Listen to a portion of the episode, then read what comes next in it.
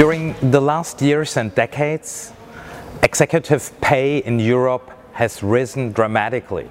We all know that several factors may influence the remuneration of executives. But one factor which could also be of interest is Americanization. So our research question is, has Americanization also an influence on executive pay? How did we look at this research question? We analyzed the 500 largest stock market firms in Europe. Conclusion number one, yes, Americanization is a driver for executive pay, in particular for CEO pay. Second, what is Americanization? We looked at Americanization at three different levels, the individual, the firm and the industry level. And we found out at all three levels, Americanization is really relevant.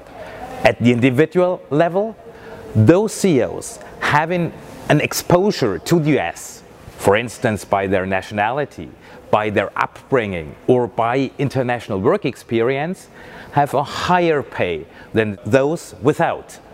When it comes to the firm level, a similar effect can be observed. Firms with a high level of financial links to the US, for instance in ownership, and firms with also lots of acquisitions in the US have CEOs with a higher pay.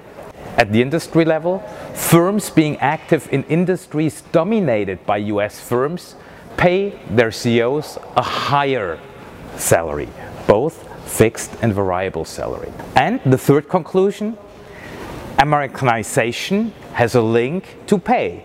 And there is even a higher effect for those firms where CEOs are very, very powerful. In theoretical terms, all this is a contribution which is linked to institutional theory.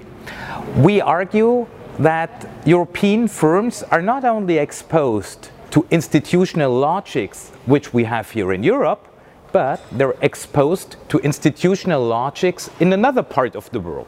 A logic which was always more dominant in the US, now also transferred to Europe with the same ideas explaining why CEOs are entitled to a higher pay.